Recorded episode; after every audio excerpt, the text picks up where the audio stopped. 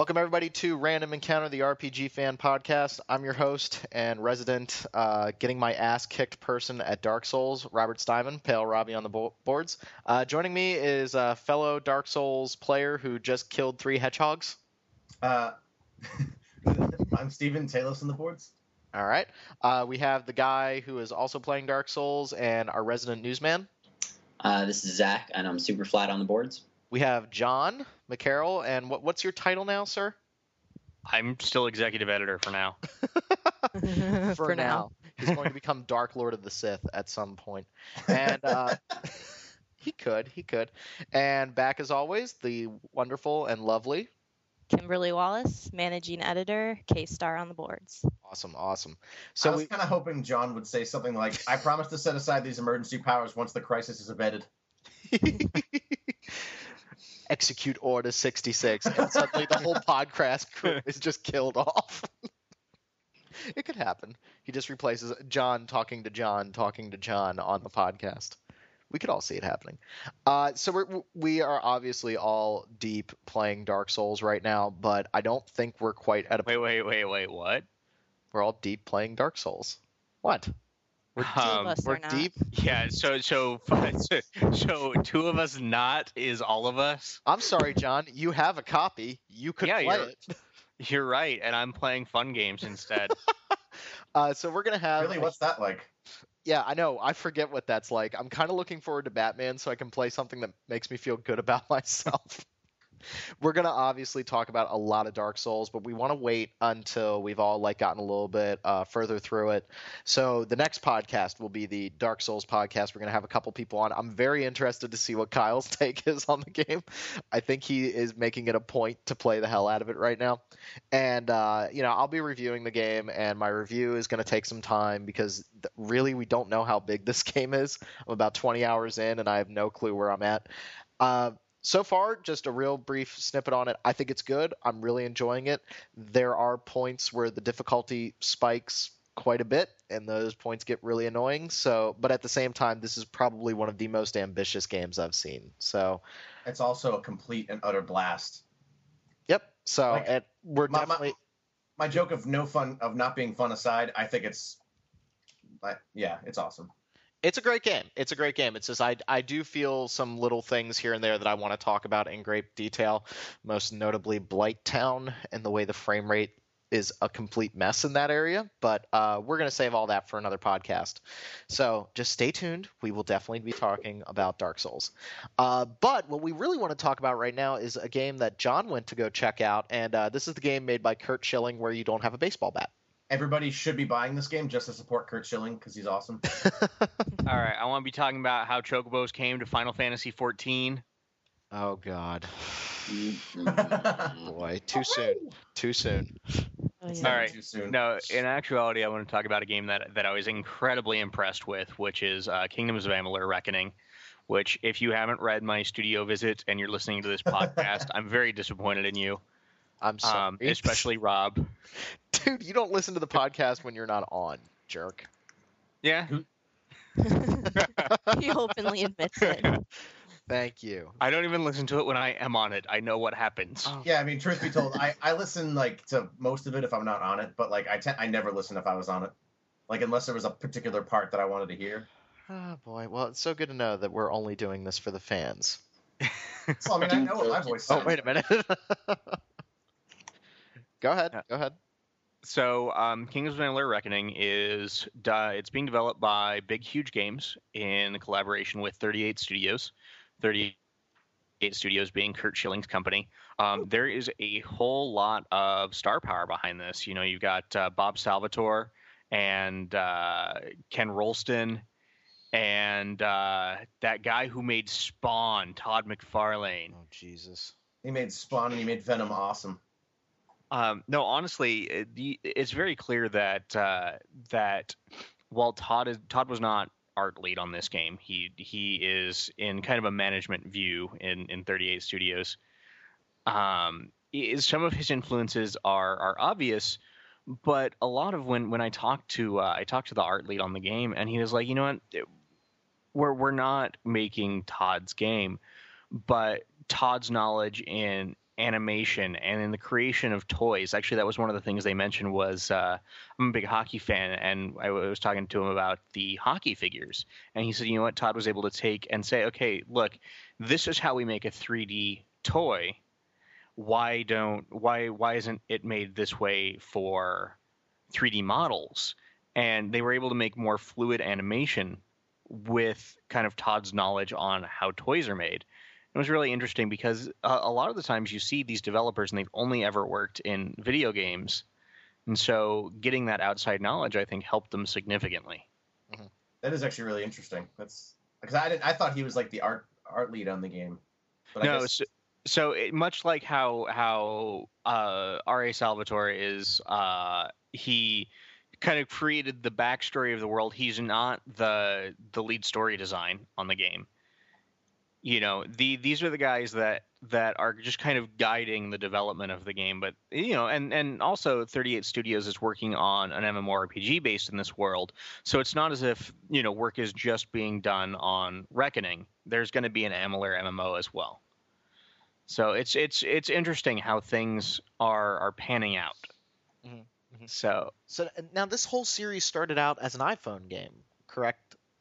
I have no idea what you're talking about. Wasn't there a Kingdoms of Amalur like iPhone game, and then they said they were going to do a main game, and then they were going to do an MMO, or am I just getting my signals completely crossed? I have no idea what you're I talking don't think about. so, Rob. Uh, Really? the, the vibe I got was Google. they created the world and all the history, and then they said, okay, the games can be set within this world with these histories. Where would you like to set them? Okay, where's my Google? Okay, keep Wait, talking. no, John. there is something under GameSpot on iPhone for.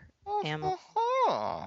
Well, I think But- they said that they're gonna make like an iPhone game before like the main game comes out, like as one of those promo games. Oh wait, no, this is for a hero's guide to it. Never mind. Damn you, Roger. Okay, well maybe I'm just you know drunk. It- yeah, I, I I seriously don't don't recall any sort of iPhone. No, iPhone. the only thing I heard is the MMO being tied to it, but Huh.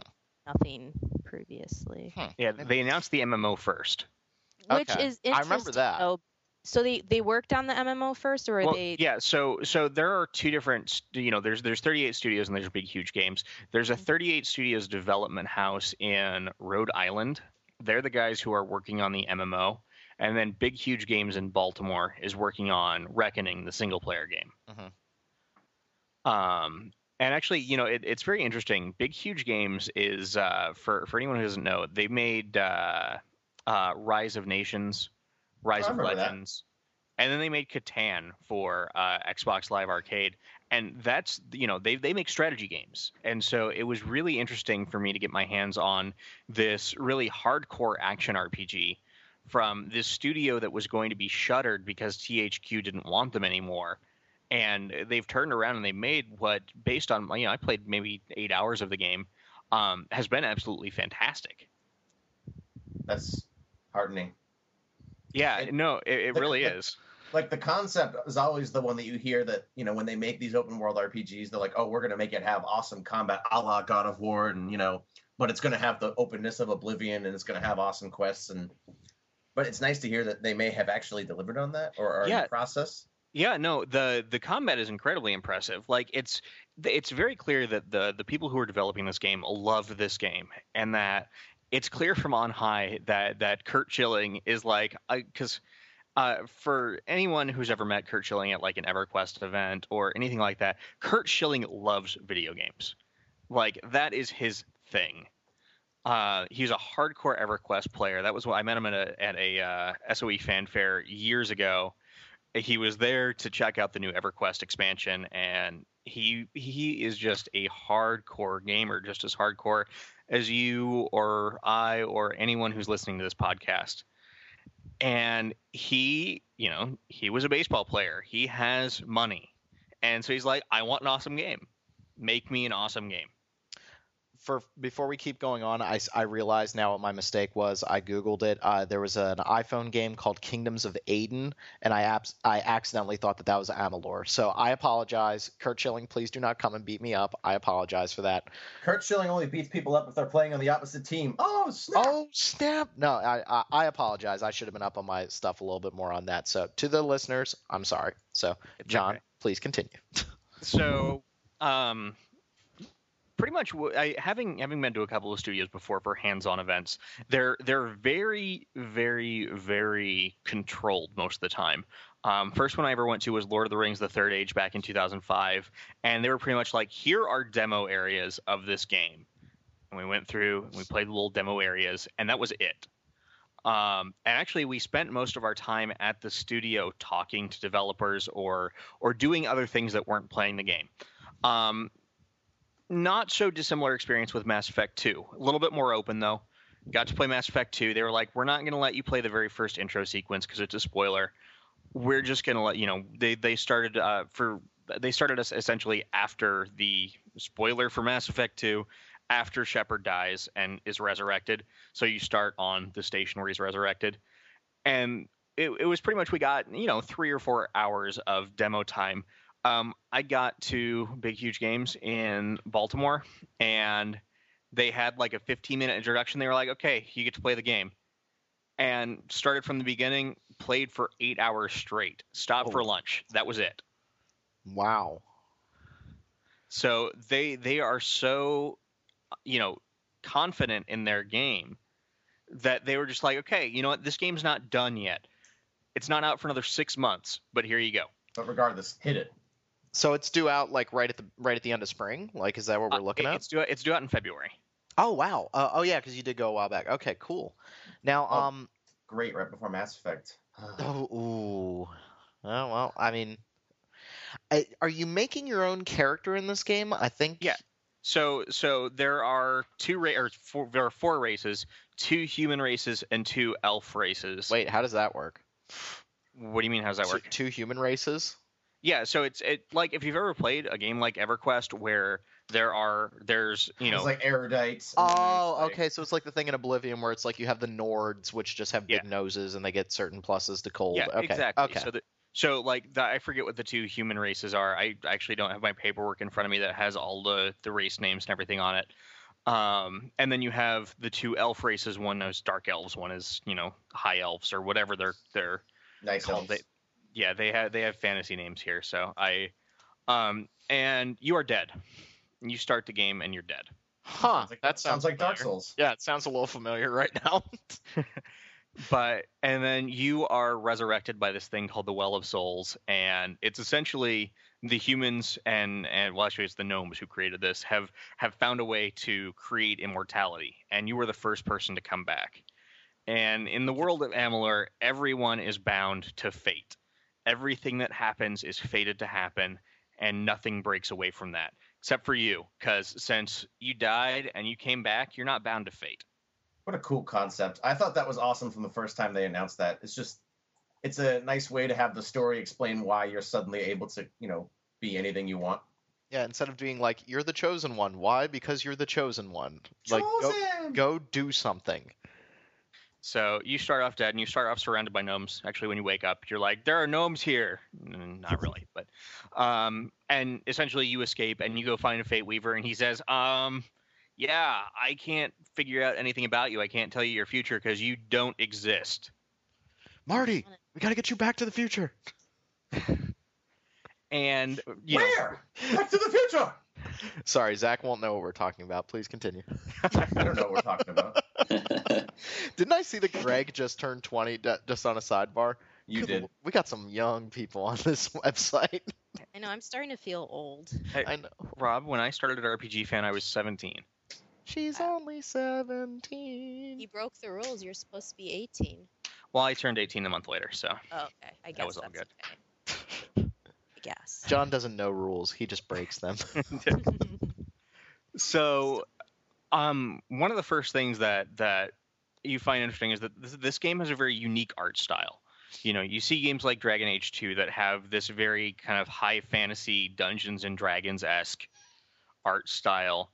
Um, Amalur is really kind of more cartoony. Um, it it's clear that they didn't want to stick to any tropes. Like it's not like okay, we want this kind of thing or that kind of thing. They they wanted to go out and they wanted to make their own art style. Um, and it's really obvious later in the game. Um, and actually, one of the things that uh, that Todd McFarlane said is, you know what, you have to start basic. If you can make a human that looks different or unique, or you can make a house that looks different or unique, you can make everything in your world look different and unique. And one of the things I noticed most is the bears in the game. Bears. They don't look like bears, What they but look again, like? they look like bears. wow. So it's just like unique. Beets, Battlestar Galactica. Well, I, I think that's important though because I, you know I'll be honest, and maybe this is just me prejudging the game a little bit. When I hear Todd McFarlane and his name attached to something, I immediately start thinking of an art style that's very much like the old Todd McFarlane games. I think about like the Metal Gear action figures that he that he developed. I thought maybe I would go a podcast without mentioning Metal Gear. God damn it! so um, Never gonna happen. I know. Um, but when Metal you think Gear. yeah, Metal Gear. When you think about uh, Todd McFarlane, though, you get this real idea of the look of the game. And then I was watching the trailers for this, and I was like, if you had told you could have told me that this was made by anybody, I, the last person that I would have thought in terms of art style would have been Todd McFarlane, and I think that's kind of cool.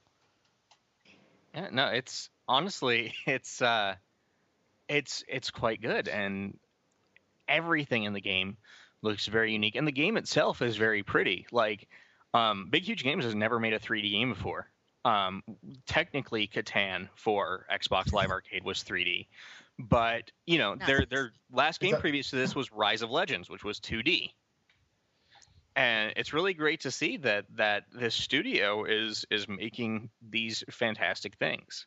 Yeah, I Uh, just want to comment on the environments and stuff because I feel like it's something that's really important. And lately, um, I know when I play a game where the environments are different than anything I've seen or just the character design, you know, it pulls me in more because I'm so sick of everything being like the same or so dark or like re- repetitiveness and everything. And to hear that they've just decided to, you know, completely make every little aspect about it different than what you've seen before, like that's, you know, that's got my interest right away. I saw it at E3 and just how bright and color- colorful it was compared to like all these other games that are using the dark textures and everything. It just, it feels like it's going to be such a different experience because of that. The mm-hmm. game That's is not brown or gray. Yeah, that's one of the things that's really impressing me. I'm looking at the uh, the screenshots right now, and everything is is somehow so clean, yet also has its its own unique style and kind of interesting texture work, and and there's so much color. Even in like I'm I'm looking at this picture of it looks like an assassin stabbing some guy in the back right now, and it's in this you know what would normally be kind of a nondescript room, but you see like the little like etchings on on the wall and the the iron grates and these little like yellow leaves kind of hanging off these trees and it's just so interesting It kind of reminds me of like um, when I first started playing Dragon Age Origins. It kind of has a little bit of an exaggerated cartoony feel, like not huge. And then with Dragon Age 2, they kind of went in the exact opposite direction. They made it look more realistic with like a slight uh, a slight shading on the edge of the cells to make them look to give it a slight cell shading, but nothing major. But now Amalur just looks like it's going completely balls out with that and really making it pop out of the screen. And I, it does a lot to help distinguish the game. I mean, everything right now looks like a deep, dark brown shooter. And to have something that pops out of the screen, I think is really cool. It's a different way of going about art style. And again, you wouldn't have expected it from Todd McFarlane. It's it's quite amazing. So once you're done, you create your character. So I had Dorf. Dorf is a human with a mohawk and mutton chops. Dusseldorf. What is with you and mutton chops, Yeah. dude? Th- Okay, th- no, no, Kim, no, uh, does he Kim- have mutton chops? No, thankfully. But no, he will name every character he makes dwarf. I don't know Dwarf, what is Dwayne, your I- obsession with Yeah, this name, or but Dwayne. My my goal Dwayne, oh, dwarf Dwayne, sorry. It always begins with a D. What's up with that, John? there there's nothing. I like to it, both of those are kind of awkward names.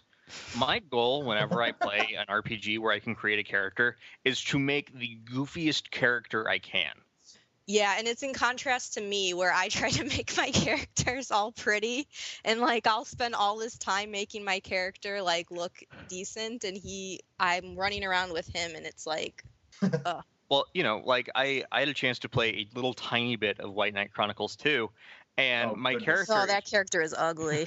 my character is four foot nine, 170 pounds. One of his eyes is halfway closed, and the face was like deformed. It was like slanted or something. Like it. yeah, John, no. you you must have had a field day with the Oblivion character creator. Oh God.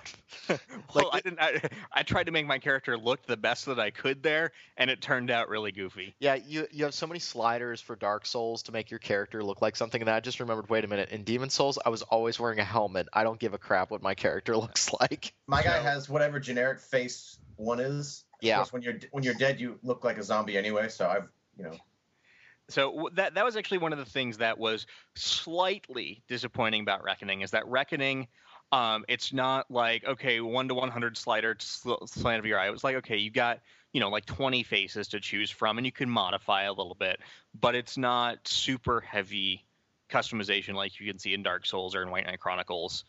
Um, but it's not bad. Like chances are you're gonna find a character that you like the way that you make him. Um, only downside is Dorf, despite having a mohawk and mutton chops, not the goofiest looking guy in the world. I liked Dwayne Hawke from Dragon Age 2 better. That guy was ungoofy. fugly. That guy was fugly. that was one uggo dude.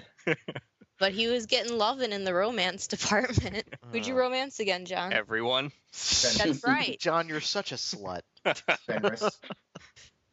I'm sorry, Dwayne was such a slut. So once you're done creating your character, you start out. Now, one thing that's that's worth noting: when you create your character, it's not like when you create your character in Sky or in Elder Scrolls or any other games where it's like, okay, I want this class or I want these stats. You don't have a class at the beginning. Um, remember, you're dead. You're not tied to fate. Um, every time you level up, you get new skill points, and you can put those skill points wherever you want. There are three class trees: one like one that's like a rogue, one that's like a mage, one that's like a warrior. Um, and it's really tough to gimp your character. Um, if you want to be like a mage that uses daggers, you can put a bunch of stuff into mage and a little bit into rogue, and that's va- that's viable because cool. you'll you'll unlock a destiny that improves your stats in those two things. If you want to even out across the board, you can do that. You'll unlock a destiny that gives you stats across the board. If you want to be nothing but a warrior, that's cool too. There's a destiny for that. And it, it works out really well. So no matter how you want to build your character, you can do that. So in my demo, I had a guy who was a little tiny bit of magey because I wanted one specific ability, very heavy warrior and medium rogue, and it worked well. I used Faeblades and daggers, and I just beat the crap out of everyone. But if I wanted to be more subtle, if I wanted to be sneaky, I could be straight up rogue. There are stealth kills in the game. You can sneak if you want, or you, you, you can play this game however you want. And the great thing about it is it all works well. Stealth doesn't seem, you know, you you look at some RPGs that have tried to include stealth, and I'm not including Deus Ex here because Deus Ex did stealth really well, but um, you look at like Alpha Protocol. Alpha Protocol doesn't have very good stealth. Mhm. Reckoning stealth, not quite as good as uh, as Deus Ex is because Deus Ex, that is the core element is stealth, but still significantly better than Alpha Protocol, which was also supposed to have a core element of stealth. Mhm. It does everything it does well, and combat is immensely fun. Well, they they said that they were going for like a God of War style combat system, right? I mean, it's very flashy. It's very like you're surrounded by enemies. You're controlling a pretty strong character. So uh, sometimes you're surrounded by enemies, sometimes you're not. Um, but you have a choice of like 10 or 12 different weapon sets. Um, maybe a little bit less than that. I don't recall. But each of the weapons acts differently. You have big two handed weapons like hammers and great swords that act differently than one handed weapons that you can carry with a shield, that act differently than faeblades and daggers, that act differently from staffs or wands, that act differently from chakrams. Mhm. And you know you'll find a weapon that fits your uh, fits your skill tree and fits how you want to play. That's the big thing that they they stressed is that it doesn't matter what we think the best skill tree is. It matters how you want to play.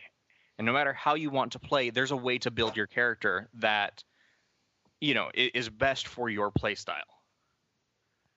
And so you get into combat with my. I actually started off with two handed weapons because that's what I had early on. I found a good two handed sword and I went with it. And so I built around warrior skills. And I, you know, was like literally an hour into the game, I was raising these giant spikes out of the earth and just had incredibly flashy moves. I was using my uh, my fate shift kills and just completely ripping things apart. The game has incredibly smooth, fun combat. Is it different? Like, uh, like I like the sound of that, but um, does it seem like the difficulty is balanced though? Because I mean, in God of War, you were pretty, you know, insanely over the top, but enemies could actually kill you. So like the yes, one thing I worry it- about in this game is, are you going to get to the point where you basically just never die? You know, No. ten minutes in. No. No. Oh God, no. So, um, Oh, God, one yes. thing one thing that they stressed was that this was a beta version of the game. They they are just they're not even beta yet. They're post alpha. So difficulty is not yet set. Um, they want to make the I played on normal for about half of it, played on hard for about half of it. They want to make normal harder and harder easier because I got into a fight with two uh, ogres in hard, and literally all I was doing was dodge, dodge, dodge, dodge, dodge, dodge, parry, parry, dodge, dodge, dodge. And then a wolf came in, and I couldn't take three enemies at once. I just died. Mhm. Normal was a little bit too easy, but again, this was the early version of the game. It's not done, and that was one thing that actually I think they were using some of us journalists as as kind of guinea pigs to see the difficulty of the game. You know, what do we have right? What can we change? Mhm. Everything feels smooth, and I think once that gets balanced out, because what what it really seemed like was no matter what on any difficulty, if you're fighting one or two enemies, you're gonna win. But if you're fighting, I don't know, four and you get to five, you lose. So I think they've got to balance out kind of encounters and what what can win when you're fighting a group of enemies. It's not like Dark Souls where, you know, you get hit by three enemies at once and you have to run away. Did Push they it also fix it so there's like no wrong way to build your character? Because Yeah. I know some games early on, if you don't build a character in the right way, it can make the game extremely difficult. I'm just curious because you're playing it basically on your own play style. So Yes. So actually, even at any point in the game, you can go to a, uh, a Fate Weaver and you can say, "I want to start over," and they'll refund you all your skill points. It costs a relatively small amount. I assume that it works. I, I only respec once, but I assume that it works like World of Warcraft, where every time you respec, it gets a little bit more expensive. Mhm. But no, if if you find what you put your points into doesn't work for you, you can totally respec. But there was never any point where I was like, "Wow, that skill sucks. I don't know why anyone would put points into that." See, that's Uh, good. So I actually have a couple of questions. Um, is there blocking and do- like, uh, or is it just like a dodge move? No, there's blocking, and actually, the block system has a parry system built into it. So if you block at the right time, you parry Counterattack. and counterattack. Okay, cool.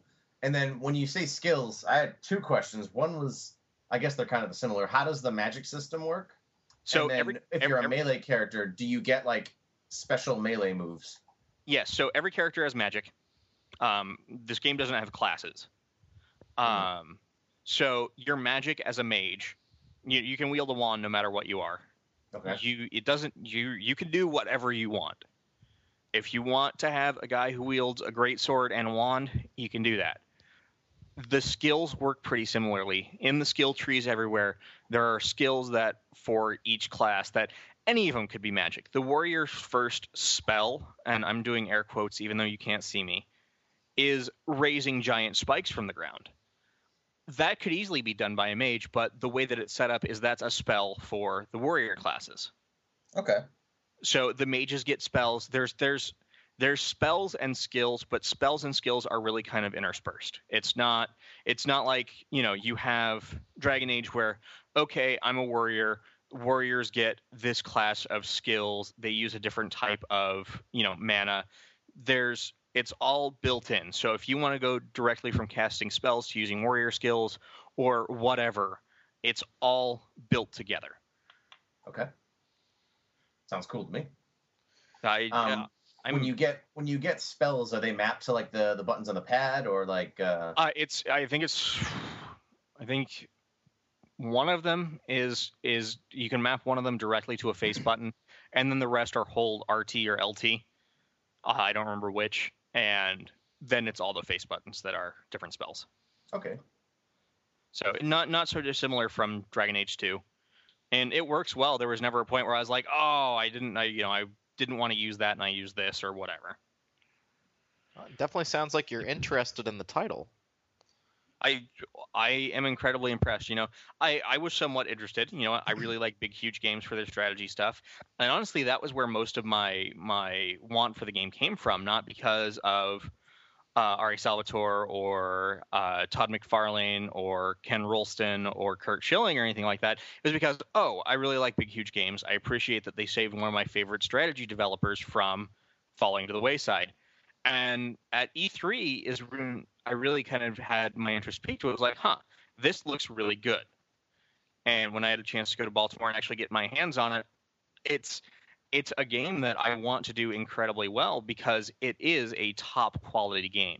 And it's a game that will appeal to anyone and everyone. If you don't want to play around with the parry system, you don't want to play around with the dodge system, you can build a character that's not focused on that and you can play kind of more the RPG stuff the dialogue is is set up in such where if you want to know everything about this world, you can go around talk to everyone. If you don't, you can just go directly to the top dialogue option and you go and you're done with that character. Cool. Cool. Well, so the game comes out. Oh, Steelers just scored again. Okay. Uh, so the game comes out in February. We're looking at? February. I don't remember the exact day, but it's in February.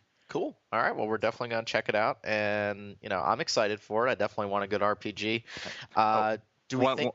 I want to add one thing real quick. Yeah, sure. and actually uh, read my article about this. The the one thing that struck me immediately, and it made the developers laugh because they were watching me as I did this. When I got to the first village in the game, I killed a chicken, and it made a really funny noise. I was like, huh. And so I go and killed another chicken, and it made a different noise. And so I go around and I murder every single chicken in this first starting hub village, and Oh, every madman. single chicken makes a different sound when I kill it. And I go, if they have paid this much attention to chicken death sounds, they've done a good job. And people say I'm the sadist. Sigh. Um, so now at the release date of February, do we think that that could be dangerous with Mass Effect 3, or do you think that this game's going to stand up enough on its own? I think that it can stand on its own. There's always danger when you know games go up against each other that are in similar genres, but I I hope and and that this game does well because it deserves to do well. And I think it helps that it's almost, I think, a full month before Mass Effect 3 comes out. Yeah, yeah. So, I mean, people have time to play Amalur and then go on to Mass Effect 3. Sure, sure, sure. All yeah, I right. won't have time for you know, you know, eating, but I suppose yeah. we won't have time for fun, but whatever. All right. So, uh, what is the next thing that we have to talk about here? We have Uh, Persona. Shin Megami Tensei Persona. I face out. I hold up. Reach out to Oh the- boy. What? I like Persona. This is a JRPG I like, guys. I like Well, it. Kimberly and I both played uh, Innocent Shadows Sin, of the recent, uh, Yes, we did. um, and it's it's it's a very interesting game because you're looking at a full price re-release of a game that was originally released in Japan 12 years ago, Mhm. and you know what? I actually really enjoyed significant parts of Innocent Sin. I Yeah, like same the here. story. I like the characters. I like the demon negotiation in the game. I oh, think I hated the demon negotiation. Yeah, that I've never liked that. You know, it's like, do you like red bonbons? I like red bonbons. Well, yeah, makes, well, always yeah. make- they always Well- make such a big deal over how it's a feature, I just feel like it's this annoying guesswork you have to do before you can get somebody to join That's you. how I feel too, Stephen. Exactly. In an innocent sin, the problem is is that it takes such a long time to demon negotiate that and none of the tactics, you know, it's it's like every game. What you use for one monster might not work again because the questions, the answers always change, even though you're gonna get the same questions. And Yeah, like there's no like skill involved, and there's Yeah, nothing like in the game that says like, oh well, these demons like later on in um You know, in later games, it was like, yeah, this guy likes that or something like that. See, I, I, I disagree. I think Innocent Sin was the one of the first that really says because it gives you the class of the demons. Like, okay, this demon, you know, the first, the very first time you talk to that demon, you don't know, but it's like this demon is angry, and this demon is, you know, play, angry and whatever. It gives you up to three traits, and the thing that I found most interesting about about Innocent Sins is that you can combine characters. It's like, okay, I want these two characters to talk to that demon. And because of that, I found that there, I found that there was a little bit more strategy to it than it was in, you know, you look at uh, the more simplistic versions in like Strange Journey or Shin Megami Tensei 3. Mhm. And it's really, it really is. Do you like bonbons? Yes, I like bonbons. Yay, let's have a party. Give me they're an like, elixir. I hate you. Well, but also there's like random. They'll start asking you questions, and the answers the answers always change up. So What is your And Wow. people are like, ooh, ah, gah, gah, and yeah, answers it, and then like, you get bah, bah, attacked. The Problem dot, is, dot. if you screw up, you get attacked, and the attacks are kind of brutal. But Innocent Sin is actually pretty easy compared to a lot of Shin Megami Yeah, Tensei. games. So there is actual demon negotiation in Innocent Sin. yes, it's Okay. a big part. Okay. The problem where it wears out its welcome is because you have this high random encounter rate. That's Ooh. really, and I know people have been angry that it gets brought up, but I think when you're putting something back on the market for full retail and your encounter rate is so high that it almost like for me it made the game not as fun i was really digging on the story and characters i Right. thought that i played it and i was like oh my gosh why was writing like so many years ago so good in this game like i couldn't believe how the dialogue was just on the story just it, the characters everything Well, they, and it they, kinda they made did me- also retranslate it though. yeah or- but, but the for- core the first content was still translated. Was the still core there. content i'm saying like the whole ideas around everything like it just worked really well with the package compared to most of the J- the rpgs we're getting now. Like it's better than a lot of them in that respect.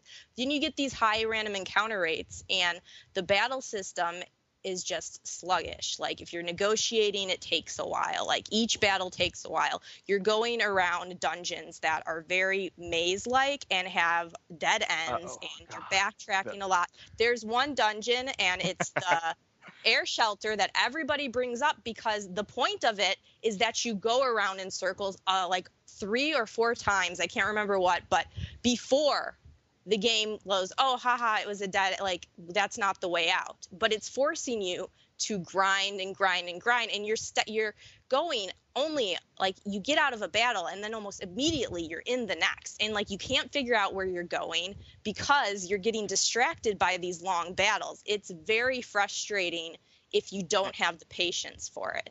And it's not like Nocturne or Strange Journey in that you want to go and fight because you need to level up.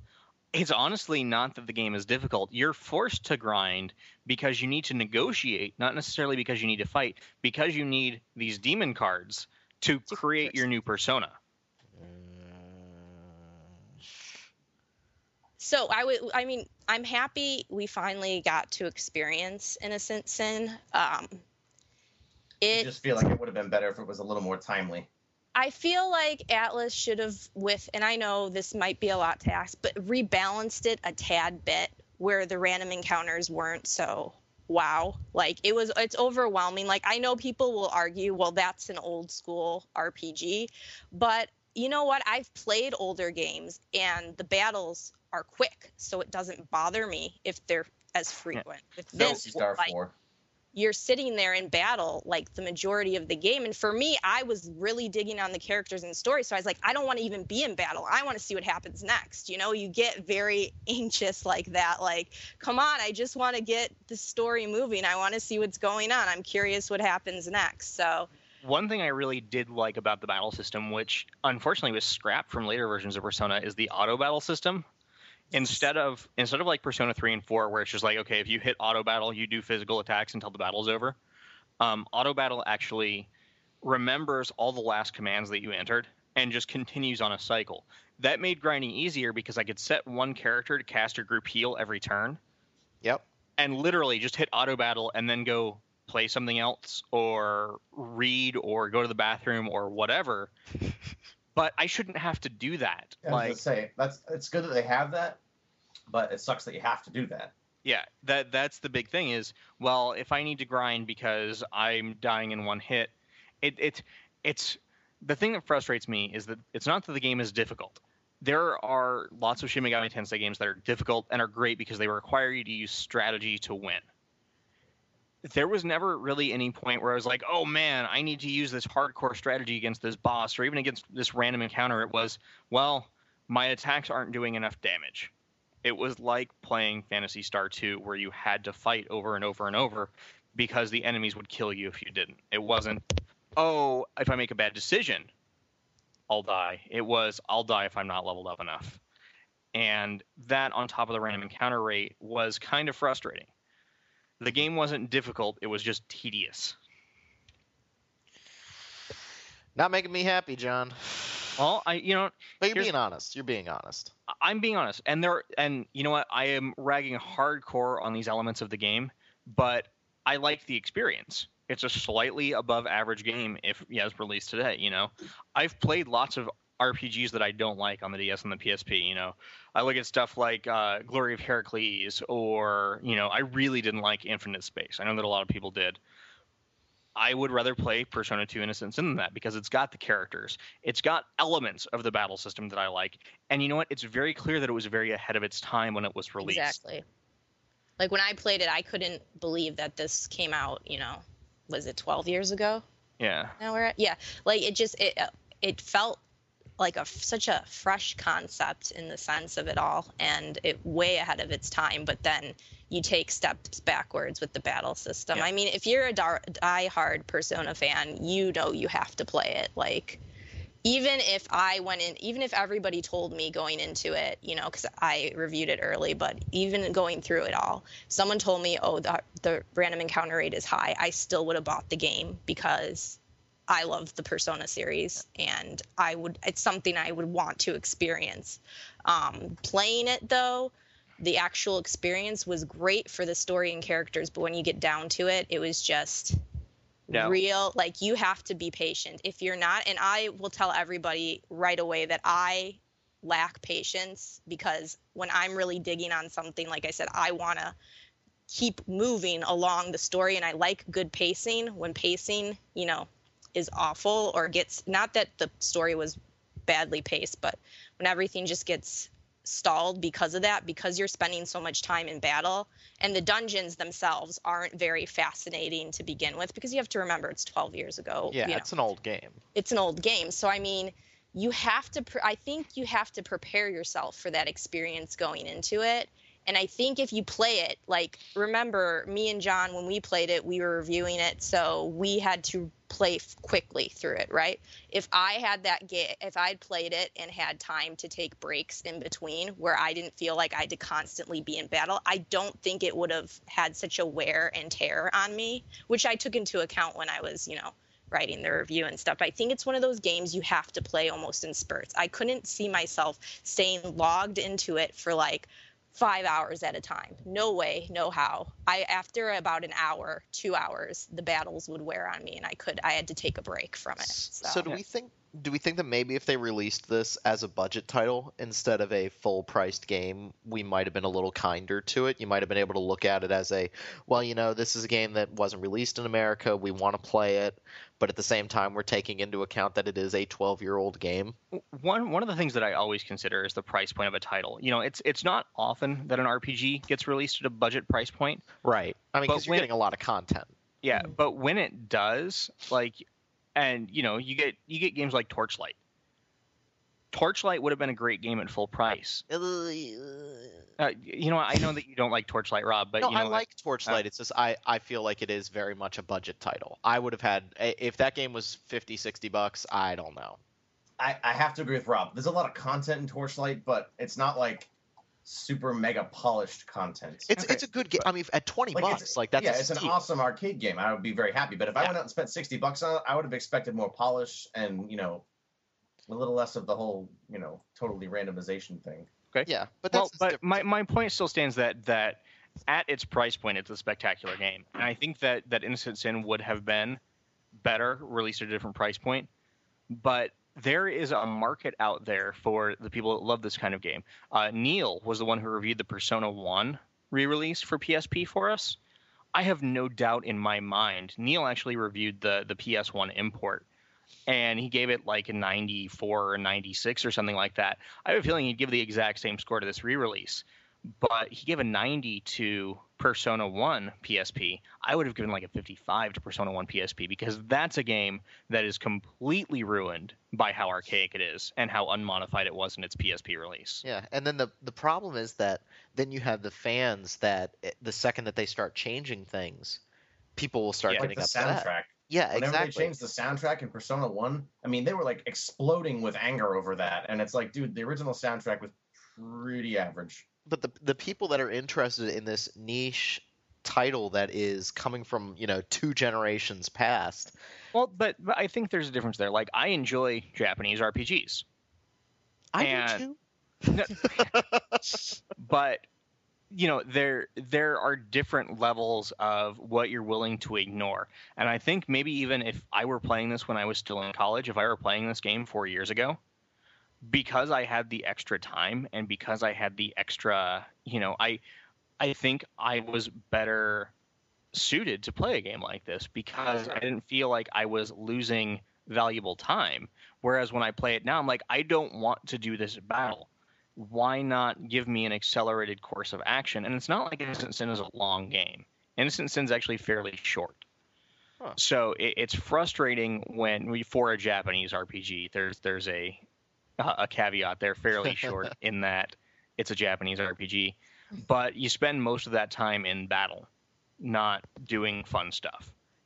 Speaking of length and then i think this might be a good cutoff point and we can move on to news speaking of length remember how i said i think i'm almost done dark souls hmm I started flipping through the official strategy guide, which, uh, by the way, just want to make note to the listeners that the official strategy guide says that if I buy this strategy guide, I will learn how to complete every side quest in Deus Ex Human Revolution, which I found kind of funny.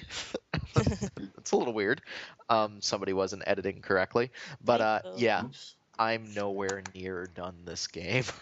I am nowhere near done this game. Is that area you made it to just really big, or are there more after that?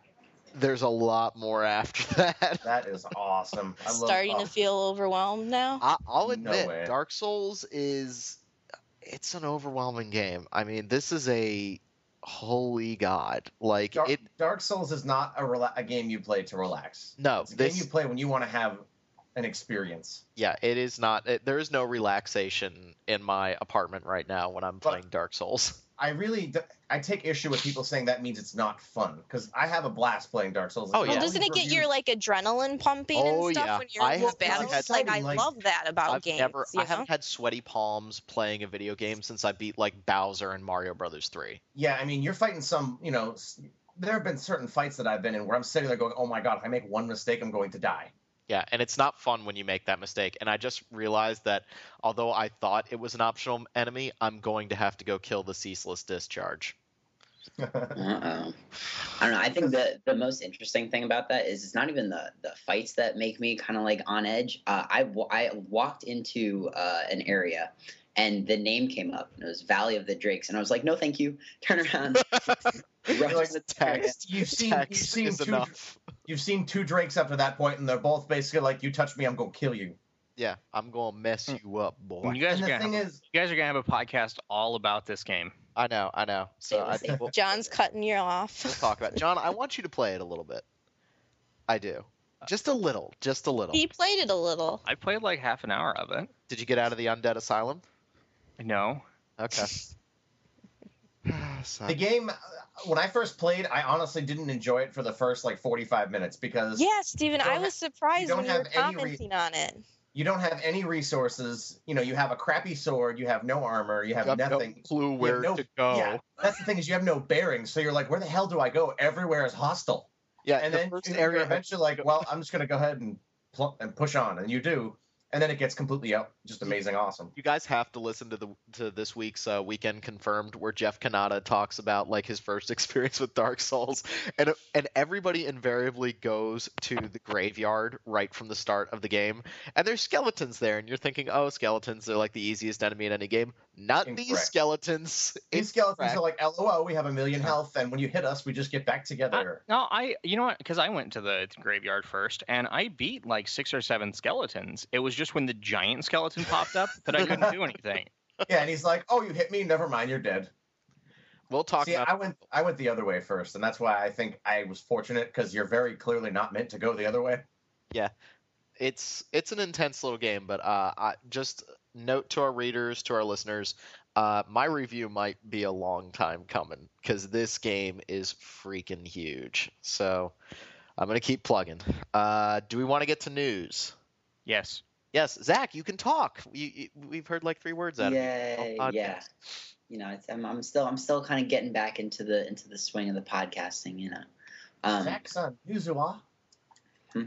No. Uh, okay. Anyway, so so Yeah. starting. um, so I guess jumping off of the the Dark Souls kick, Demon Souls just turned uh, two years old Yeah. a couple days ago, and so since Atlus is still still has the servers running, uh, which they also announced that they'll be maintaining until uh, at least sometime in mid to late 2012. So uh, still for 20 bucks, a really good buy. Um, starting uh, a couple of days ago and going until October 17th. Uh, so you've got like a good a good week or so uh, to get on this. The the world tendency in Demon Souls is going to be pure white, so that's going to make the game a bit easier. And then uh, getting to after that, the end of October for their Halloween event, they're Pure making it pure black. Yep. So you know, it's uh, for those of you who are just picking up the game now, uh, perhaps a good time to get into it before the game just completely destroys you. Uh, Um, can, can I just make a comment about um, Namco Bandai published Dark Souls, and uh, luckily they're making good on all of these content from the collector's edition. They ran into some problems. I know I ran into some problems because most of it is downloadable content, the soundtrack and map and this that, and it was a code that only activated for 24 hours, and the website kind of crashed that first night. I don't think they were anticipating how many people bought the game. So luckily Namco Bandai kind of stepping forward and making good, but at the same time the art book that came with the game is kind of falling apart. Maybe I just got a really bad copy, but there is kind of an air of cheapness to the collector's edition which makes me look at my deluxe edition of Demon Souls and go, "That's why I love you, Atlus. That's why I love you. You gave me a full strategy guide. Meanwhile, uh, Namco Bandai gives you like a 10-page strategy guide beginning session that's like, yeah, you should probably go buy the official strategy guide, which I did. Because I just I want to have all that content right there because there are so many secrets in this game that it, it ugh, it's a mammoth. Oh my I just- god. I don't like strategy guides for that exact reason. Like that takes out half of the fun for me is finding those secrets. You know? Yeah, but some of these secrets you pretty much want to find. Like if you didn't know about the Drake sword, you're gonna have a hard time at the beginning of that game. So Honestly, I, I mean, I don't have it. I don't feel like the game requires. Steven, you to have play it. every game at maximum difficulty. it you were like the matter, hardest like- gamer I've ever met. You were like game- Rain Man. the game is no i don't i just i don't think that a weapon of i mean is that necessary because i mean there are i mean i used other weapons and i didn't feel like the enemies were like like oh god i'm never going to kill these guys Wait till you get ceaseless discharge, then we'll talk. Oh boy. Look, I that have is the name of the Discharge. enemy. Thank you very much. Oh, but you know you use that in a different way, Rob. You can't fool us. Why am I talking to a robot? Yeah, Jen, you got robotic there. All right. Anyways, more news, more news. More news. Uh, so also uh, coming, I guess it was uh, a little while ago, is uh, the Final Fantasy IV and Chrono Trigger PSN releases uh, that were that we have been waiting for. Everyone's been waiting for, uh, and so those are out there. The the PSN versions or the PSX versions of the game. So they have the the anime cutscenes and the CG cutscenes And, Uh, and- slowdowns. and the, and the load times. Oh. Um, in that same PSN update, I believe they added a whole bunch of uh, PS2 classics, which was which was interesting. I don't know, but it was very unannounced uh, prior to that. But Odin Sphere and uh, Muramasa the Demon Blade, or no, that's not right. Odin Odin Sphere and Grim Grimoire. There we go. Um, are jumped onto PSN, and then uh, with that, uh, Xseed announced that Grand Knight's History, which is the the upcoming uh, PSP kind of strategy RPG from Vanillaware, who came out, uh, who developed both Odin Sphere and Grim Grimoire. That's going to be coming to the U.S. at some point in the future. Um, So that is a is yeah, I love I love their art. It's really um, that's that's I love it. Oh, you, you just like the Dragon's Crown trailer. Yeah, you know, it's, it's the thing. It's Dragon's Crown. Um, it's, you know, it's that's there's things in there that are nice. um, but more news. Uh, the Elder Scrolls Five Skyrim cast has been revealed. Um, we've got got some some big names in here. Patrick Uh, Stewart. I don't Nope. think so. Not this time. My personal favorite is Michael Hogan, um, who was in Battlestar Galactica, and I think he uh, was in Mass Effect 2 um, at some point. But yeah, so if you wanna if you wanna check out the the cast for Skyrim, take a look on the site, uh, and then just you know comment on the boards. Tell us what you think. Can I? Am, am I the only one who's not that excited for Skyrim right now? Yes. Yes. All right. Um, I was really excited for it. Um, A, and then I saw Amalur, and B, Mm. Okay, uh, but Dark okay, Souls. You, you you can be excited for both Skyrim and Amalur. The fact of the matter is they They're come out spaced out almost enough. four months apart. Yeah. Oh, yeah, yeah. but I, I feel like that one of them is going to scratch the same itch. I just No, I don't know. I the- don't. the- I don't like Sky. Sky I, I think that Skyrim in in standard Bethesda style is going to be very very much more open than Reckoning. Sure. Now, that's not not- that's not to say that Reckoning is not open. You go and it's quest hubs, and it almost feels MMO esque the way that quests are set up and the way that you that it sends you out into the world. But there there's little in Reckoning where it's like, oh yeah, let's go and explore. Where I feel like when I play, you know, Fallout 3 or or Oblivion, there's a little bit more exploration of that. Now, to be fair, there are lots of similar elements between the games but I don't think that they are. You know, it, it's not like Sky, or it's not like uh, Oblivion and Fallout Three scratching the same itch. I I just think for me it's it's again the the problem that I've talked about before. It's the generic fantasy setting, and I watched that 45 minute demo from E3. Like they finally released the full thing in HD, and I'm just watching it, and I'm like, yeah, it's Oblivion too. Okay, you know, I'm I'm gonna But enjoy I this. I think it'd be a different experience if you actually were like sitting there playing it because I know when we were at E3, John was the one who went and saw Skyrim and he walked out of that just like, "Oh my god, this game's going to be awesome." Like the mean, re- the reaction from it was he's like, "This is the best game I've seen at the show." Like I it takes a little bit to impress John, so No, that's true. He is the cynic, and it I is like it that. is different playing it than watching because I watch a lot of stuff too, and I'll see stuff and I'll be like, oh, that doesn't really look that good, and And- from shows like that, and but there's such a different experience playing it. So and, and not plus, to, plus my, my version of the demo. Uh, well, no, no, no, you said the E3 demo. I'm sorry, I'm thinking of the uh, the QuakeCon because I was going to say the version that I saw didn't have a whole bunch of people yelling and screaming Kill the horse. mundane actions. kill the deer, kill the deer. But I, I think the other problem, and I- again, I don't want to compare it to Dark Souls, but that's kind of what everyone's comparing it to. Like, which game are you going to get? And it's like, okay, they're two They're radically, completely different. they're yeah, completely, exactly. dif- It they're like radically a bad comparison. But I think the problem is that Hey. I love the Dark Souls combat so much, and That's my thing. Like, See, that I'm going to but get Dark- Skyrim Dark and Souls- enjoy it. Dark Souls is all combat though. Right, exactly. You're not like you talk to certain people, but it's not as big as like, hey, can you go talk to my cousin? And then you're going to find out about like some I don't know cheating love affair, and you have to decide who to side with. Like that's what makes Skyrim important to me. But so far, all they've really shown off is the combat.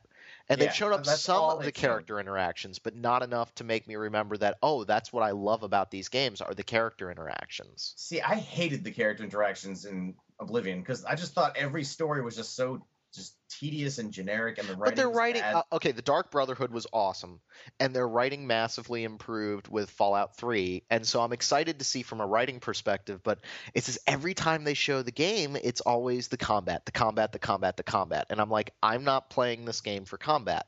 You know, it, it's kind of the same thing uh, I would say with like um, Deus Ex, where you know I'm not really interested in playing the game, running around gunning people down. I'm interact. I'm interested in talking with people, with sneaking around, with doing this and that. That's the part I really want to see a Skyrim, and I'm sure it's there. You know, I know it's there. I just haven't seen it. I feel like they're trying to market it to a different audience. One, it's still going to be, you know, very Bethesda-ish, but I feel like they're trying to show the more casual mainstream crowd. Hey, check this game out. It's a fantasy action game. Yeah, let's be honest. And I if they could, if they could find a weapon with a scope, they'd show that to you in night vision in, Yeah, in and, Skyrim. and they flat out said they took out stats. All you have now are skills, and I don't know how that's going to play out because you know the stats were kind of pointless. But I, I, mean, Not I am getting a very like we're trying to you know streamline the game, and I know every one of those you know in that series has been fa- fairly different, but they've never significantly cut out a portion of the game, and I'm, Not- that's why I'm a little skeptical. well, not to go off track here, but I mean, how much of a game? There's been so much debate over this recently that trailers are starting to show too much of games, and people, when they get to play the game, aren't taken by surprise by anything anymore. Like they've prepared for it, whatever. I mean, you have the option not to watch it, but maybe it is a good thing that they haven't been releasing much other than the combat because you kind of now don't know what you're walking into in That's terms of point. story. That's, That's a good point. No, it's definitely a good point. I 'Cause, just, I mean, I I barely watch the videos they've released because I don't want to know. Yeah, I mean, I'm I'm definitely. I shouldn't say I'm not excited for it. I guess I just I don't care about the parts that they've showed us, if that makes sense. I care about the deeper stuff. You know, they're talking about you know you can still turn into a vampire, and that's that's the vampire. stuff. I'm a vampire. Like that's the stuff I want to see out of Skyrim. But at the same time, that's very very hard to demo. It's very hard to demo like a full quest and make you interested. So they're going to show off the combat. They're going to show off what they consider to be the meat and potatoes. So don't want to talk too much more about it. But you know, 11, 11, 11. It's coming. Hopefully, I'll be done Dark Souls by so then. soon. Woo. Yeah. Uh, I, Where's and- the time going? I can't believe it's October. Ha. oh my Yeah. god. And and The oh, holidays, God. everything. Oh my gosh. and and Arkham City comes out in a week. Oh shit. That's actually what I was talking about when people are complaining about trailers showing too much. Yeah, they're Is not that- showing anything for that game. Like hardly anything. Like they've showed one boss fight and Well, they a- had no, that no. big spoiler of a trailer that caused all this. Oh really? I missed I it. was haven't there. watched anything mean- from that game other than it's got a big city now, and I loved the first one. That's that's about all I know about that one. I'm excited News. for it. That's More that's news. Yep, sorry, Jack. It's- Sorry. No. Uh, so uh, one one thing that is reminding me that despite the amount of new releases coming out, I really missed out on a solid summer season uh, for for games. Is The Witcher 2 uh, 2.0 patch that came out uh, about a week ago now. Um, and so for anyone who hasn't played it yet, uh, this is this is the version to, to download. It has a new tutorial, new Which arena. still isn't that great. Have you did you try that out, Rob? I did, and I, I still think the tutorial wasn't that great, and I think the menu interface is actually worse now. It's um like Uh. I can't honestly I can't I started playing the game with a with a PlayStation 3 controller plugged into my PC, and admittedly the game does respond better with a controller. It's a lot easier to control Geralt and fight, so the fighting is better. It does feel more responsive, but the menus with a controller oh my god like what drunken fool figured this out. It's like you press left to go to the actual inventory. You scroll through the different categories. There's 20 with the l and r buttons and then you press Hmm. right on the d-pad to go back to your main equip it's a mess. It's like who does what is going on here? Like it, just to control it using a controller and then go to inventory and then having to use mouse and keyboard it, i don't know. I don't know what that's all about. Like it, it makes the mass effect inventory system look downright serious and understandable it's weird it's really really nasty it's a horrible inventory but I, a- at the same time Geralt controls a lot better with a controller so i don't know True. So yeah, so well, they have the it's the new the new thing. They also have a, a, a mode that Steven might like, a dark mode, you know, to go along Why with might I like that? dark Dark Souls. It's a new difficulty mode, kind Oh, of know, I know. situated in between. I'm gonna tell everyone, man. No, no, no, no, Uh, no. It's uh, it's a new difficulty mode situated in between hard and insane, and so or was it insane? One whatever their highest difficulty. whatever the was. one where you couldn't save. Well, save Steven would go on the highest. He wouldn't even go Steven in would go on between. the very Yeah. Well, Oh, see, they- actually, I would go with dark mode because the one above that is just as difficult, but you can't save, and that's just. oh no wait it's it's not that Oh, you can't, wow. it's not that you can't save it's that if you die you die for good That's what it was. Yeah. and the game like it's like playing hardcore in Yeah, diablo if you die Now, in the game, you die for real, and no. witcher Have 2 is Wait, not Wait, wait, if you die in the game, you die for real? yeah you die oh, for God, real that's super hard Oh my God, wasn't that a movie? Wait, it wasn't was. that a movie? yes the survival game. but it's it Witcher 2 is not the game that you want to be playing like that because if you like there are areas in that game that if you walk into an area without like proper equipment, you're going to die. And At the same time, Rob, there's there's a bunch of they have a bunch of new equipment uh, to kind of go along with this more difficult mode, and Like a- quest lines that, Uh. that go along with the equipment. So it's it's a bunch of new content just for this mode. yeah, and um, and mode with- doesn't and- kill you. Yeah, and perhaps some with some of the uh, with some of the new like parrying and uh, kind of control stuff that they've worked out in the patch. Uh, hopefully, the you know it'll be a bit easier for for someone someone like Rob. Maybe maybe Steven could be able Oh, to. Uh, now wait a minute, wait a minute, wait a minute. When I played the tutorial, it told me I needed to play this game on hard. and I didn't die. After you level up the shield spell one time, you don't die in that game anymore. Again, eh, Witcher 2 has an inverse learning curve. It starts off ridiculously hard, and then you get like one or two skills, and the game becomes a, ca- But yeah, so so hopefully you know we'll see. I'm I'm interested to see if any of the uh, the the mods that people have made um, that in some of them which balance out the the difficulty curve that actually makes it a little bit harder as you go instead of uh, you know easier. But uh, if the mods will be compatible with this, but I suppose uh, we'll hear about that soon. Anyways, um, there here's an here's a game that is a is a game kind of uh, Final Fantasy 14 Chocobos. I suppose we touched on this earlier, but um, now now there are chocobos, and now there are more areas, and that game is still broken. That's going to fix everything. Chocobos fix everything. They do. Uh, I mean, chocobos I and am airships. a and I little mean, bit odd. I, I- I don't understand why they weren't there to begin with. That's sort of that's the. I mean, that's the thing is Final Fantasy 11 launched with chocobos and airships, and we're what a year in. Yeah, but to- remember to that. Final Fantasy Remember how they announced Final Fantasy 14, and we're all like, "Oh, it's going to come out in like three years. That's pretty cool." And then it was like, "No, we're going to beta test in six months." It's like, what? Yeah, You guys sure It's about shame. that? it's Do you guys think game. they will but ever just- rush an MMO ever again? I don't think I don't think Square Enix will make an MMO ever again. Yeah. They're making one Uh, right. Dragon Quest 10. Oh no, good. Oh, Yeah. oh, oh, we'll see how that does. Idea, Granted, that's been but in I'm development for a long time now. Awful so- idea.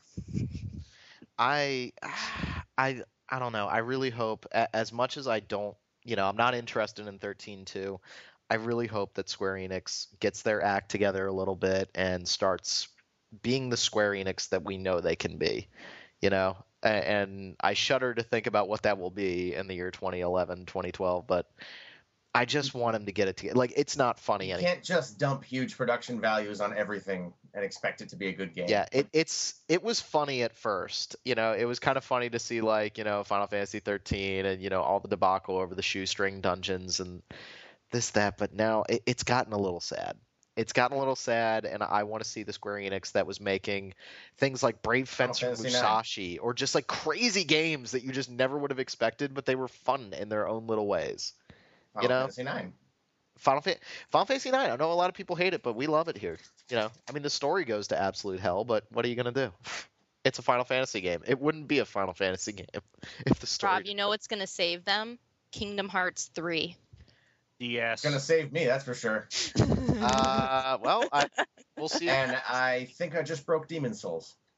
oh yeah, I- I fell through the I- world at one point. Yeah. I got attacked by one of those tree monsters, and he grabbed me and started biting me, and I died. But now I'm stuck in a position where my shield is Yeah. over my face. quit the game. Make sure you don't don't turn off the game. Quit quit out. Like hit start, go to quit game, and then start it up again, and you'll die and you'll respawn. I had But I- that happen to me too. But I can't because I can't hit start. Oh. Uh-oh. I can just move the camera around and watch Make the sure sky it's not saving. Make sure the game's not saving and turn it off. And then come back and you'll you'll die and everything will be okay. But Rob, if you if you didn't have faith in the Final Fantasy series before, perhaps some pre-order bonuses might might uh, Yeah, what is this all? your- Well, uh, I guess you know, following the the Western trend of pre-order bonuses and DLC and whatnot, um, Hmm.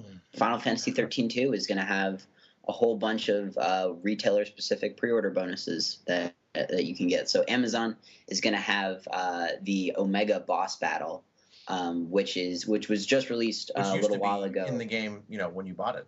yeah, you know, um, it was just just announced uh, for Japan as post-release DLC, um, and uh, you know, it's he's gonna be, uh, you know, he's gonna be Omega. He's gonna shoot some lasers at you, uh, but then he's, you know, considering that they have the whole uh, monster um, party member system thing going on. Uh, he's going to join your party after you beat him. Uh, yeah, you know, GameStop is going to have alternative costumes, and then Best Buy is going to have uh, a Final Fantasy 13 Episode One novella, um, which is a hardcover book that will link uh, 13 and 13 too. So you Yeah, know, I- in case you want to Why do do reading. all Japanese RPG sequels feel the need to incorporate some stupid monster recruiting mechanic that I don't want to use because I want actual characters in my party? Because God hates you. Like Tales of Symphonia 2 did that, and that game was cool because you could just not use monsters. But Wait, wait, wait, wait. I totally disagree because you started with the words that game was cool. the game was cool. Whoa. I don't think we can be friends anymore. Silence. Um, hey guys, can we like wrap up because uh, I'm I taking the have girl. so much news. Oh, I'm, so, I, I, I'm sorry, but like the girlfriend and I are going kayaking, and I want to leave in a few. minutes. Kayaking is for They're interrupted squares. a run for this round. All right. So Well, let, let's let's make this hardcore. We got like three news stories left. Let's let's just bust through. Okay. Phantasy Star Online 2 delayed until 2012. Shocker. Next, Ni no Kuni PS3. Uh, so I mean, it was announced that it was coming out in America a little while ago, I think, but uh, now it's going to be known as Ni no Kuni Wrath of the White Witch. Does it come with a giant book? No, actually, it doesn't. Damn. The, uh, the giant book is going to be digital only on on the PS3 version. Oh, at least that's Um, something. it, will Yeah, be you in the game, I guess. We're getting the game, Rob.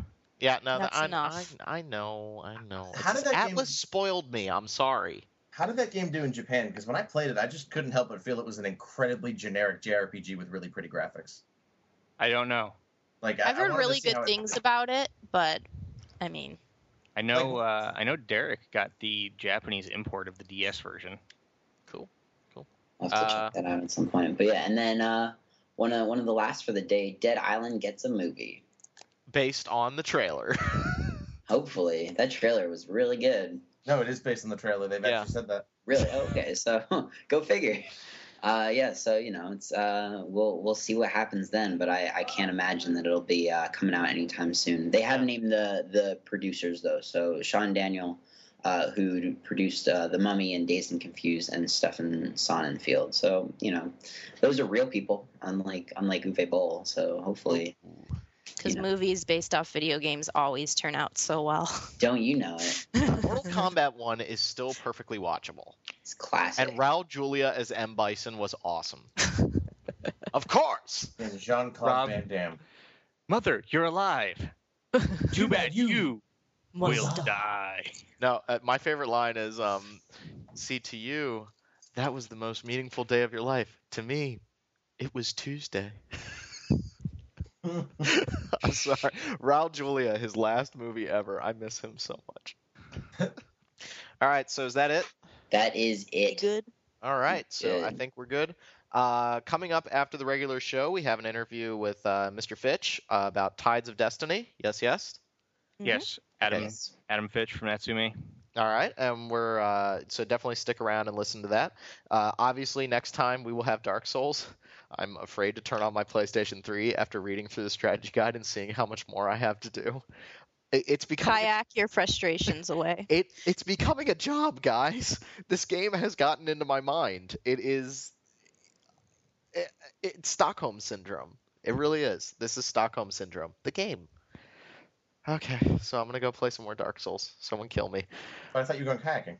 Yeah, I'm gonna go kayaking first. Uh, for John, for Steven, for Zach, and for Kim, uh, thank you very much for listening to the show. Make sure to subscribe to us on iTunes through the RSS feed. Uh, give us some feedback. I have started Shadow Hearts. I've gotten a few hours into it, and I'm really liking it so far. It's That's all I bizarre, need it's zany, but I like it, and I found a copy of Covenant, so I have games as to an play. Awesome. space Covenant's so good. Yep, I had to travel all the way to another EB in Pennsylvania to pick one up.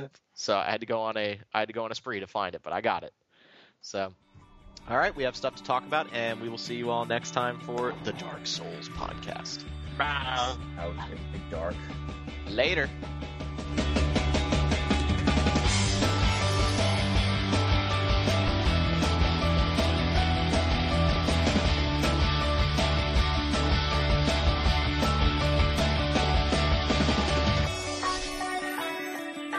Welcome, everybody, to another interview here at Random Encounter, the RPG fan podcast. I'm your host, Robert Steinman, Pale Robbie on the boards. Uh, joining me today, we have the podcast regular and man of many titles. Uh, this is John McCarroll, um, executive editor, and I am Keeper X on our forums. All right, and then we have fresh from Natsume, uh, localization editor Adam Fitch. Uh, hello. Uh, blah. so, Adam, what are you here to talk to us about today? I'm here to talk to you about a fantastic new title we have, Rune Factory Oceans, for PlayStation 3 and Wii. Oh, it, isn't it? Uh, should we, should we start? Isn't it Tides of Destiny in the U.S.? Oh, Yeah, that's good enough. Now, now we've just you know made our Japanese cred perfect, so we can just go with yeah, that. Rune Factory Tides of, Def- Tides of Destiny. Okay, okay, cool. Uh, so, John, I will hand you the first question. Well, uh, first, let's have Adam give us an overview. Um, all of our, our Rune Factory and Harvest Moon uh, standbys here at RPG Fan couldn't be here for this podcast, so Kimberly and Derek are off doing other things. So um, we'll leave this up to Adam. Can you give us a little bit of a background on uh, Rune Factory, both as a series and what's coming new in Tides of Destiny? Sure. Well, the Rune Factory series is kind of like the Harvest Moon series, except it's got more of an adve- adventure RPG type of feel. And so it's like Harvest Moon, maybe for the Japanese RPG set, Okay. uh, which is, and it's, it's got like, for example, in Harvest Moon, you'll just be kind of a generic character, and this one in Rune Factory games, you're always like a specific character with specific dialogue. You're not a silent protagonist, so it's uh, it's basically har- uh, Harvest Moon, um, adding a fantasy RPG, Japanese RPG element to it, and a cool little story to add to it. The other cool thing is um, it's got a consistent world, so. Uh, if you play Rune Factory 1, 2, 3, and the other uh, Rune Factory uh, um, Rune Factory uh, Frontier, uh, you're already you're already be familiar with this world. It's not necessary to play all of the games, obviously, but it's cool for like fans who've played all of them because it's you're like, oh, I remember this character or this uh, part of the world. So it, it's it's a bit like Suikoden in that uh, way. Maybe not as detailed as, as a game like that, but it's it's got its own little world, which is really cool. Well, that sounds don't- that sounds great. Yeah. I, why don't you give us a we we know that uh, we have uh, two main characters sharing a body in this first Rune Factory. Can you tell us a little bit about Anya, Aiden and Sonia? Sure. So Aiden, uh, yeah, so they're childhood friends, uh, and uh, Aiden's got a bit of a kind of a brash streak in him, and he's a little more insular. He's he's always acting like he doesn't really care about what happens to other people. And Sonia's uh, kind of the exact opposite. Uh, she's a lot more cheerful and carefree, and Sonia kind of convinces, or rather, kind of makes Aiden do things he wouldn't normally do. So it makes for an interesting combination between the two. The two, Aiden's, like I said, uh, much more cynical character, and Sonia is the outgoing one. So he's like, Sonia's like, let's do this, and he's like, well, all right, okay, I'll do this. So So, uh, ha- how do they get themselves into the situation that they're in? And, and tell us a little bit about that. So yes, uh, they end up being trapped, or Sonia's soul en- ends up being trapped inside Aiden's body.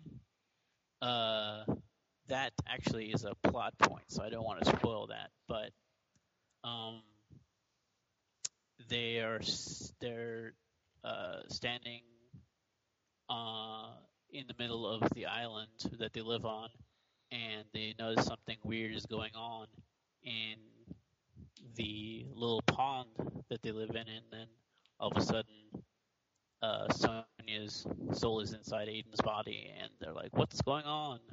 And this being a Japanese RPG, they just kind of deal with it, and it uh, wacky hijinks ensue. Cool, cool. Sounds fun.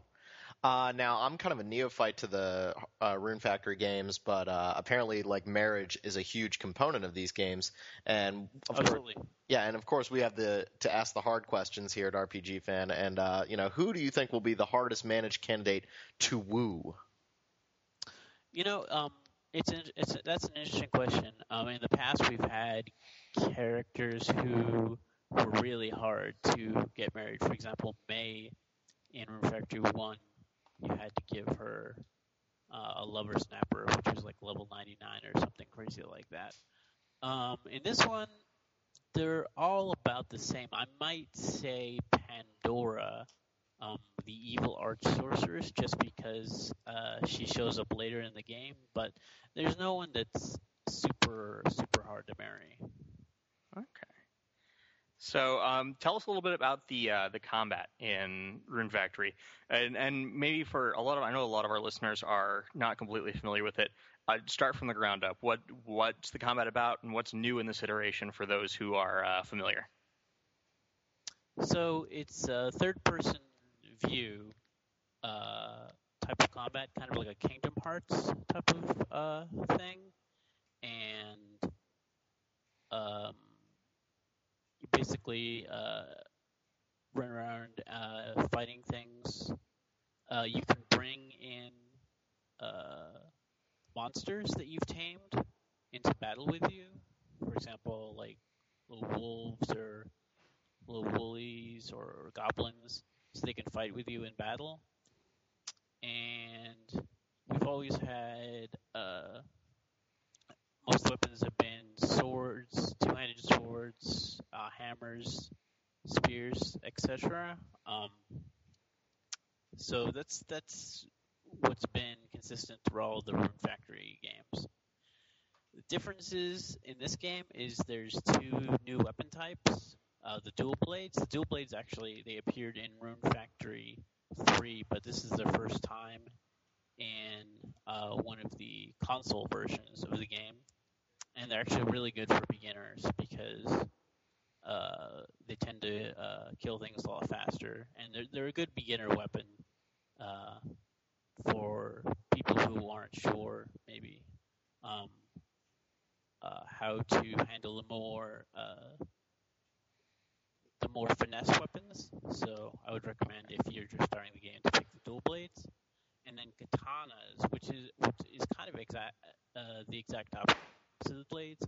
It takes kind of a while to get used to the katana, and it's a more skill-based weapon.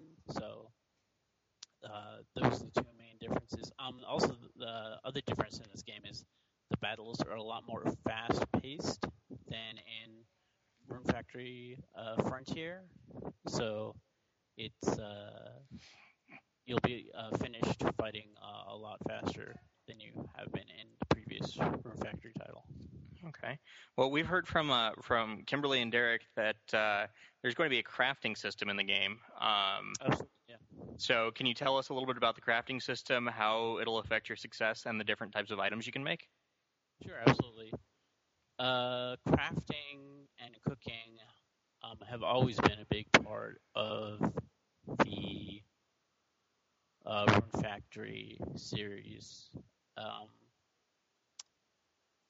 from the very start, from the very first game, and basically mastering cooking and crafting and uh, like uh, making weapons, making accessories. That's the kind of the key to getting the best items to use in the game. You can find items along the way um, in dungeons or when you get them from requests from people, but the best items you'll have to make yourself. And you get the ingredients to use those from the monsters you beat in the game, and then you go back home and uh, you have them. You have your.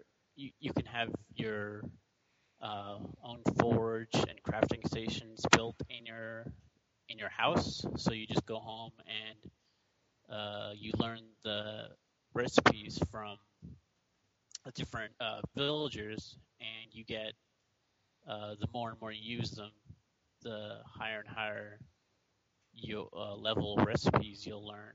So it, it it's really um, essential to be become really good at crafting and cooking. And also, when you're going into battle, the best stuff, the best uh, things to eat to recover your health and rune points are going to be the uh, the dishes you make at uh, at your in your kitchen, not something that you buy necessarily from uh, like the pharmacy. So, Okay. so yeah, crafting, cooking, and and all those things are very essential to uh, getting the most out of the game.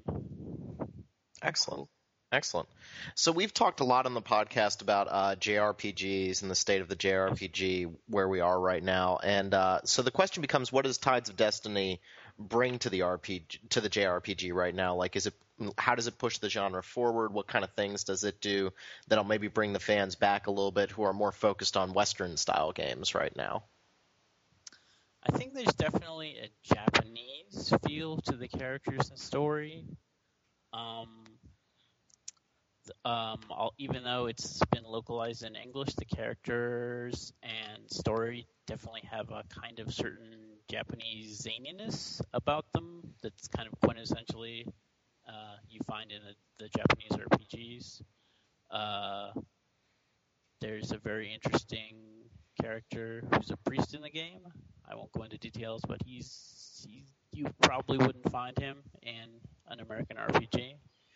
um, and there's uh, let me think of some some other things. Uh, basically, the whole kind of polish that you find in a Japanese RPG uh, that I love.